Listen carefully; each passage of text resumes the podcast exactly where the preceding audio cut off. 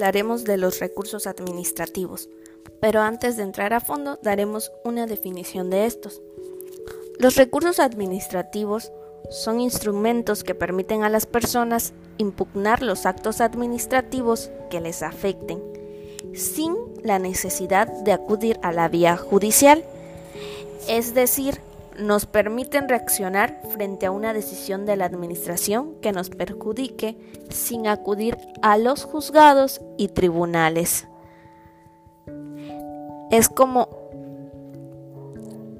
lo hemos mencionado, los recursos son mecanismos de defensas que la ley establece para que los particulares que se duelan de afectaciones a sus derechos puedan concurrir ante la autoridad a solicitar la revocación o revisión del acto.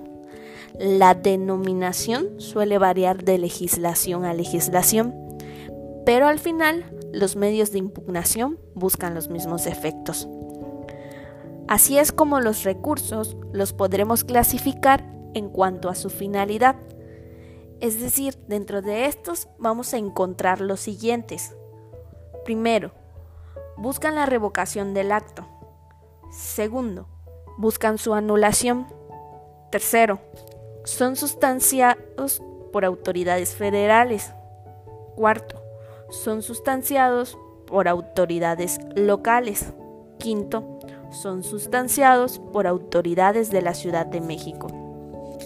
Los recursos serán resueltos por la misma autoridad que emite la resolución, resultando en la mayoría de los casos optativo para el particular afectado promoverlo, o bien instar el juicio contencioso administrativo que corresponda.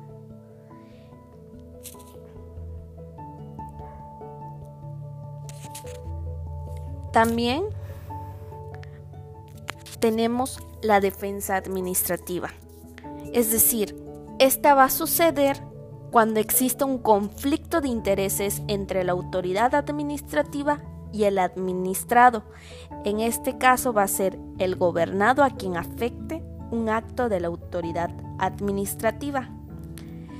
Existen una serie de instrumentos, mecanismos o medios para proteger a los a los afectados por actos ilegales de la autoridad administrativa o la violación a sus derechos fundamentales. El medio adecuado con el cual contaremos para garantizar la defensa de los derechos subjetivos, así como de los intereses legítimos de los administrados frente a la actividad de la administración. Y vamos a clasificar dos. Tenemos el control administrativo y el control jurisdiccional. El control administrativo van a formar parte los recursos, mientras que el control jurisdiccional formará parte el tribunal. La defensa administrativa podemos clasificar los distintos tipos de medios de defensa en materia administrativa. En, administrativo, en administrativos tenemos el recurso de revisión y en jurisdiccionales tendremos el juicio contencioso administrativo. Los recursos administrativos de revisión van a proceder contra los actos y resoluciones de autoridades administrativas que pongan fin al procedimiento.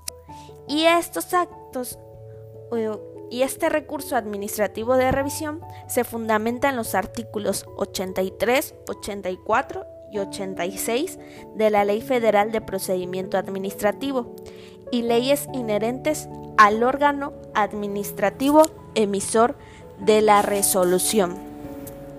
En esta primera parte dimos eh, aquellas pequeñas definiciones de los recursos administrativos y de los medios de defensa.